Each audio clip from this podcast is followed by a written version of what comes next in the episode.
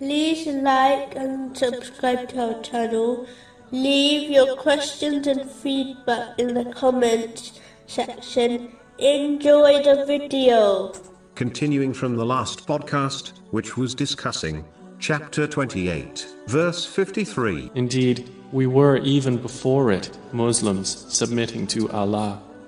Specifically, it was discussing a narration found in Sunan an Nasai, number 4998, which advises the signs of a true Muslim and a true believer. True believer, according to the main narration, is when one keeps their harm away from the lives and property of others. Again, this applies to all people, irrespective of their faith. This includes stealing, misusing or damaging the property and belongings of others. Whenever one is entrusted with someone else's property, they must ensure they only use it with the owner's permission and in a way which is pleasing and agreeable to them. The Holy Prophet Muhammad, peace and blessings be upon him, has warned, in a narration found in Sunan an Nasai, number 5421, that whoever illegally takes someone else's property, through a false oath, even if it is small as a twig of a tree, will go to hell.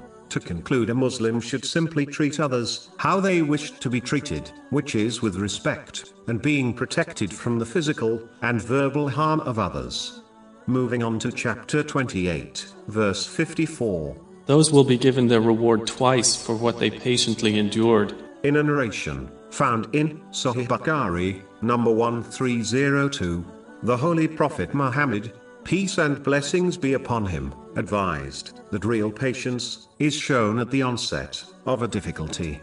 It is important to understand that true patience is shown throughout a calamity, meaning, from the very onset of the difficulty onwards, accepting the reality of a difficulty, such as the death of a loved one.